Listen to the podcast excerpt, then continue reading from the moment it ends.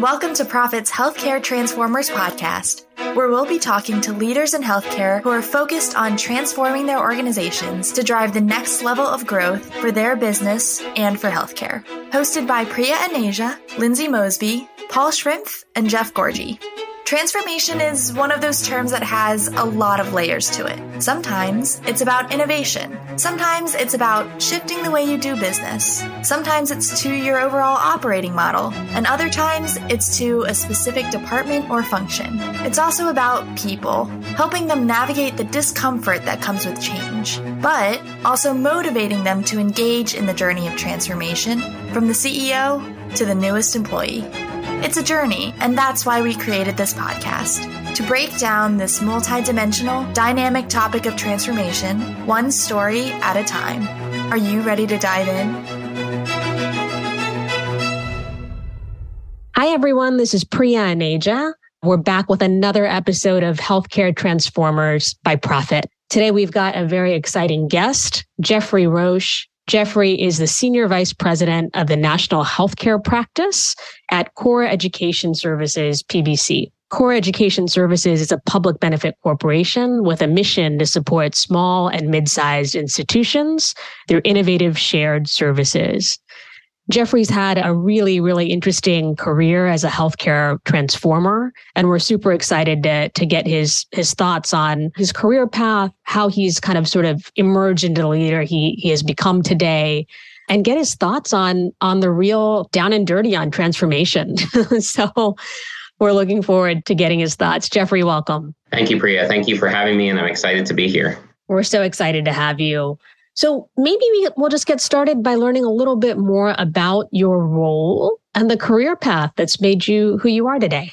Sure, great. Well, yeah, so you know, obviously, I have the distinct honor uh, serving here at Core Education, really where I have the privilege to work across the country with small to mid-sized colleges and universities, but particularly my focus is really in the healthcare spectrum, where I work with them to look at you know partnership opportunities with healthcare systems, with you know digital health, even in the IT space, really to you know look at reskilling, upskilling, and really you know the idea here that we're never going to truly transform healthcare if we also don't address the workforce challenges. And so I have the privilege of of being at the thought leadership side of that, um, but also being involved in really that strategic partnership lens of of that work. Now obviously, you know, to your point, Priya, I started actually as a healthcare administrator. And so you know, son of a nurse. And so uh, obviously my mother had a huge impression on me uh, as a caregiver and, and someone that devoted her, you know, her life and her career to taking care of others and still does now, even though she's retired with, with our children. But ironically, actually started in college as an academic internship at, at a healthcare system, Lehigh Valley Health Network in Pennsylvania, and then was fortunate after that entire semester to start uh, where I was for nine years. And it was nine years that I say were, were some of the best uh, years of my career. What was then Pocono Health System, which is now actually part of Lehigh Valley. And we were a, a standalone community healthcare system that served you know hundreds of thousands of patients across four counties within Pennsylvania, but we were also on the New York New Jersey border. And so we were a very, very busy healthcare organization that saw 90,000 patients a year in the emergency room. And I will tell you that it was actually in that career and that role where I served initially as the coordinator of community relations, worked my way up to being promoted to be a director of multiple functional departments, where I learned transformation. And I learned you had to be quick, you had to be nimble, you had to take risks, always doing it with one focus, which was to improve the health of our community and benefit our patients. And so, you know, following that experience, I actually came into academia with the strong understanding that uh, first of all, it's eds and meds that can truly move a region. But when you bring education and healthcare together, I mean, as you know, education is interwoven into every fabric of healthcare. But we've got to do a lot of work to transform both. And so I felt that um, there were values that I could bring into education from a healthcare perspective that would put me in a position to impact healthcare. And so um, I've been privileged to serve at two academic institutions following that and also then served at an ed tech company. Excellent. And and so so many interesting and kind of varied career path choices that you made that have made you a well-rounded leader in this space. I'd love to learn more about the interaction between education and healthcare and and where you see some of the challenge that needs to be resolved. Yeah. So actually, when I was at Pocono, Priya, I had the privilege of launching what became a learning collaboratory between our health system and our local university. And it was powerful because it was the first time we as a healthcare system really started to dig our heels into the fact that obviously in academics, there are challenges that they face too. And a lot of this came out of our need to, you know, really look at how we could get better trained nurses into our healthcare system. And what we found at that time was that the, the stronger nurses were actually coming out of community colleges, yet we needed more and more nurses. And, you know, literally we were right next door to East Stroudsburg University. And so we were fortunate to work with the, the faculty there and the leadership to work on that program, improved it together, uh, saw the benefit of a public-private partnership as it was a state school. And we worked with them, you know, in our role. And what was powerful about that example was when you brought the two organizations together, we really saw so much opportunity and we didn't stop there. So, you know, we actually then contracted them to do our community health needs assessment at the Department of Public Health at the university, which again was a profound experience for us and them as it engaged students.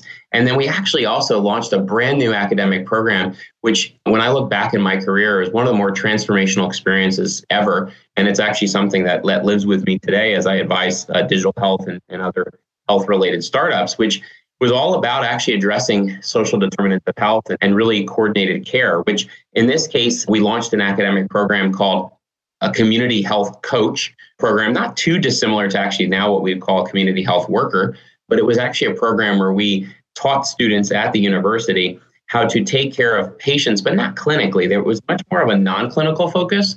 And the idea here was that they could go into the homes of our patients and with telemedicine, they would actually be there, you know, helping to reduce readmissions, being aware of what they were eating, being aware of their surroundings. And I'll give you one example that's pretty powerful. We had a patient who was a, frequent utilizer, you know, frequent user visitor to the emergency room. And in this case, through this program, we learned particularly of, you know, this was a patient that didn't live in their own home, but lived in public housing. And they actually lived in, in, a, in a location that had a lot of mold. And what was happening, obviously, as we know clinically, was that mold was impacting their breathing and causing their COPD to be much worse. And so in that case, just because we had, you know, this program in place, we were able to address it, get that patient into a new home, and then through that example, address that, you know, health issue as well. And so it's a really powerful program. That's a great example. And it's a great segue also into the topic of transformation. You know, you've you've led a lot of transformational efforts over your your career. One question we have for you is, you know, what are some of the the common misnomers associated with with a transformation? Yeah, I think a lot of times one of the elements that I would suggest is a misnomer is people generally when they think of transformation think it has to be this large you know type of initiative that literally is going to change the organization. But when i look at some of the most transformational initiatives and work that i have been a part of but also work that i've observed and and you know paid attention to in healthcare but also other industries it really has been the fact that you have to a look back at how you address mission vision and values. And so for me, you know, I was fortunate coming into healthcare that I had a CEO who mentored me, who grew me personally and professionally, and who taught me that for, for transformation to really happen, you keep it focused on the patients. In essence, when you consider anything that's going to improve, you know, the healthcare system, your central question should be, what will this do for our patients? And so I think it's a misnomer that people always have to think about. You got to do this big, you know, expensive initiative. Sometimes the transformation could be could be the most minute element that could literally transform lives. And the other element to it is that um, I think today there's still a, and, and I get this because you know public or excuse me, um, when you bring you know providers and payers together, I think the, the transformation can be significantly large. I will also say that I think misnomer here is that in healthcare, we have this belief that you have to be a large integrated delivery system to do true transformation. And that's just not accurate.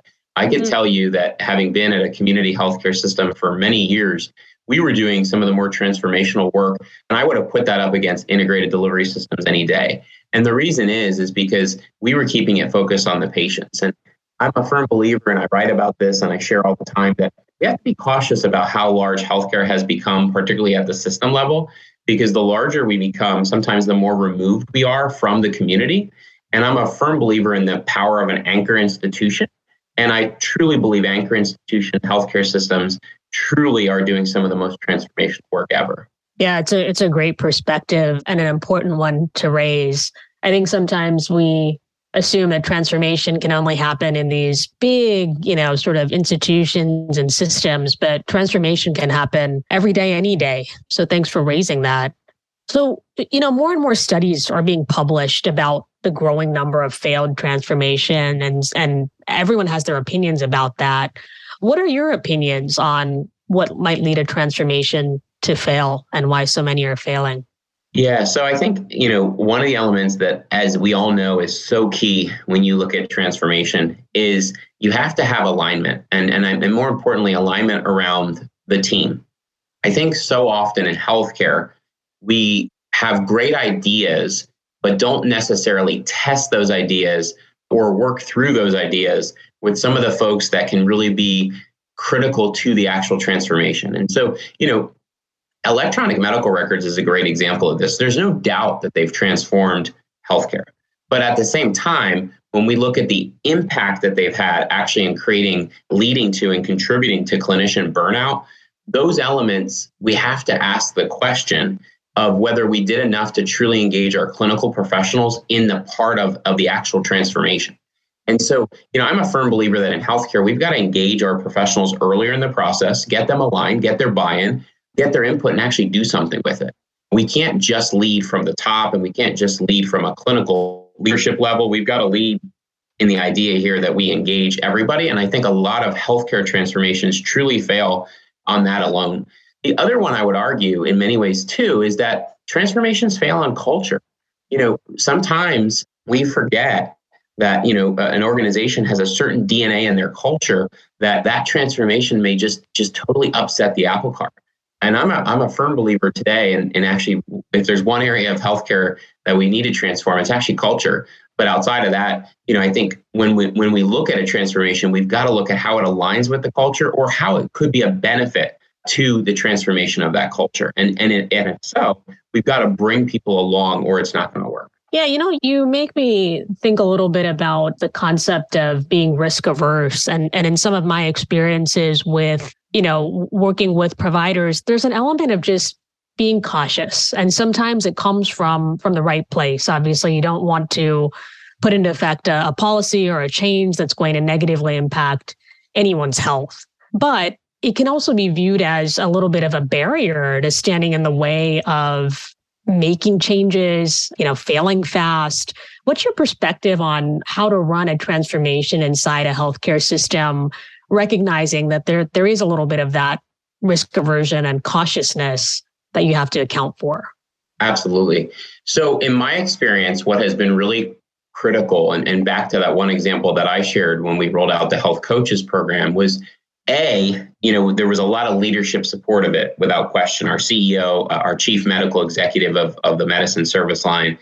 But to your exact point, we have to remember that, you know, corporate compliance, risk management, you know, those types of functions shouldn't just be there in this idea that that we we bring them in when we need when we feel they need to be there.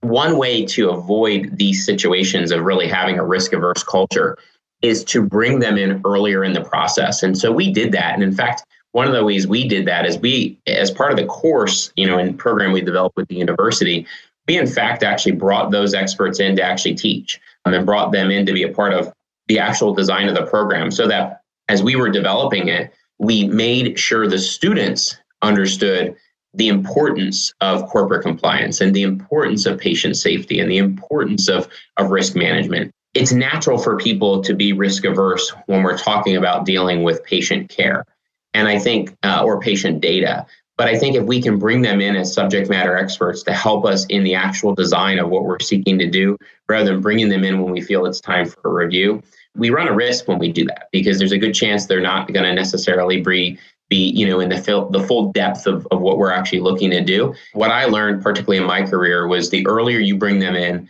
the, the more you work to bring them on board and the opportunity you have there to help them see the value. And then you know making sure that as you do that you not just weigh the risks because i think people generally talk about that but you look at how you can address not having the risk be a risk and that's where i saw the power was in that relationship yeah and it connects back to your points i think around culture as well when it comes to kind of changing the culture inside healthcare organizations. What are some of the aspects that you are thinking about, just touching on the, the earlier point that you raised in this conversation? Yeah, so without question, you know, diversity, equity, inclusion, and really the importance of creating a sense of, of belonging are really an important element around culture. And really, organizations that have done all of that well have actually seen true transformation around culture, where you know leaders recognize they're there to help set up the environment that allows individuals to personally and professionally thrive and grow. And you know, as part of that, we also see just the way organizations communicate. I think you know when you look at organizations that communicate at a level where they understand each and every one is a core team member. Each and every one is here to serve. And, and we create this, this, this dichotomy where people feel respected and appreciated, and they go the extra mile. And, and in healthcare, I think for far too long, we've got some great leaders, but, but we have other leaders who have sort of led with a very different philosophy that in some ways I would suggest is, is way uh, past time that, you know, they lead with a command and control model. And, and in healthcare, my former CEO often would tell us, she would say, you know, healthcare is all about service. So why aren't we all servant leaders? And I would always say, well, that's a really, really good question. And and uh, you know, I would say to her, you know, when you're around your other CEOs, what do you think? And she would always say, just wait till I write my book about that. But the reality of it is, is that you know, we've got to really ensure that we are really adopting this idea that every decision we make in healthcare should be focused on what are we doing to advance patient care and how are we doing it in a manner that creates equity in the advancement of patient care. And so for me, I can't say enough about I'm really glad to see many healthcare systems really moving the needle with health equity. We have a lot more work to do, but I would say if there's any area we can truly transform with healthcare and culture, it really is creating that sense of belonging as well as advancing health equity from a patient care on. That can be more timely. Could you recap what you think are the quintessential elements that need to be in place for for a transformation to be successful? I would definitely encourage alignment, and alignment goes multiple ways. One of which is it needs to be alignment to your mission, your vision, and your values as an organization. But it also has to be alignment around bringing all core team members on board and really engaging them in the actual innovation design of, of the transformation. The second is really around the elements of communication around the actual transformation. Oftentimes in healthcare, we we, we move too quickly or we move too slowly. But when we move too quickly, particularly with a transformation, we don't take the time to communicate it both internally and externally. First, internally, to make sure, again, we get that alignment, but that we're also helping people understand why we're doing it, how important it is. And then the third thing I think is um, I don't think we can talk about transformation if we also don't tie it to a strategic objective we focus so much on this is where we're going, but we've got to make sure that it's tied to a strategic objective. And for me, it's part of alignment. And so alignment is crucial. And then the other one, as we've talked about, is culture. We can't forget culture, particularly with transformation. And uh, I think if we if we focus on it intentionally, we have a transformational, you know, not just initiative, but truly a transformational journey in healthcare. Really well put. What advice do you have for other executives who oversee transformation efforts, or maybe even someone who's who's taking on their first one? My advice most certainly would be if you're clinical, we do see more and more individuals who are clinical in nature, whether physicians or nurses that go into these transformational roles. That's a huge benefit. And if you're not clinical, you know, I would just encourage that you really establish a team that includes that interdisciplinary you know focus. Uh, we have to have a focus that brings together expertise at all levels.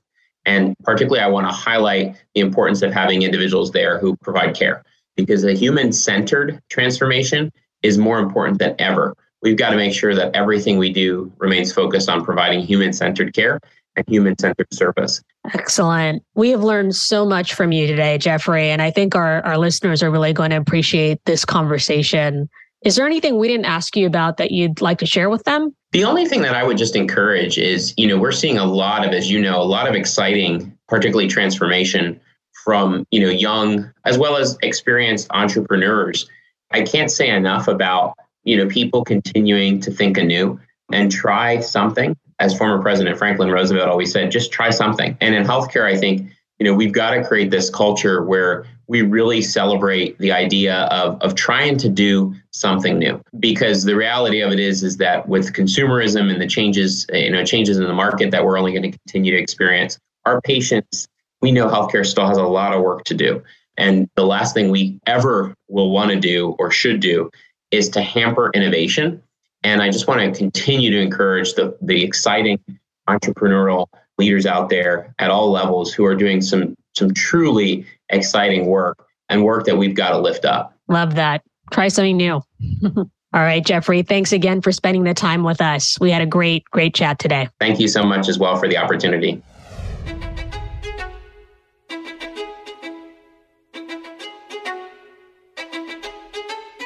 Thanks for listening to Prophet's Healthcare Transformers podcast. This podcast is produced by Jared Johnson and his wonderful team at Shift Forward Health. And a big thank you to our hosts, Priya and Asia, Lindsay Mosby, Paul Schrimpf, and Jeff Gorgie. If you like today's episode, you can find more great content like this at prophet.com slash thinking. I'm Anna Kuno, the senior editor of this podcast. Thank you for listening.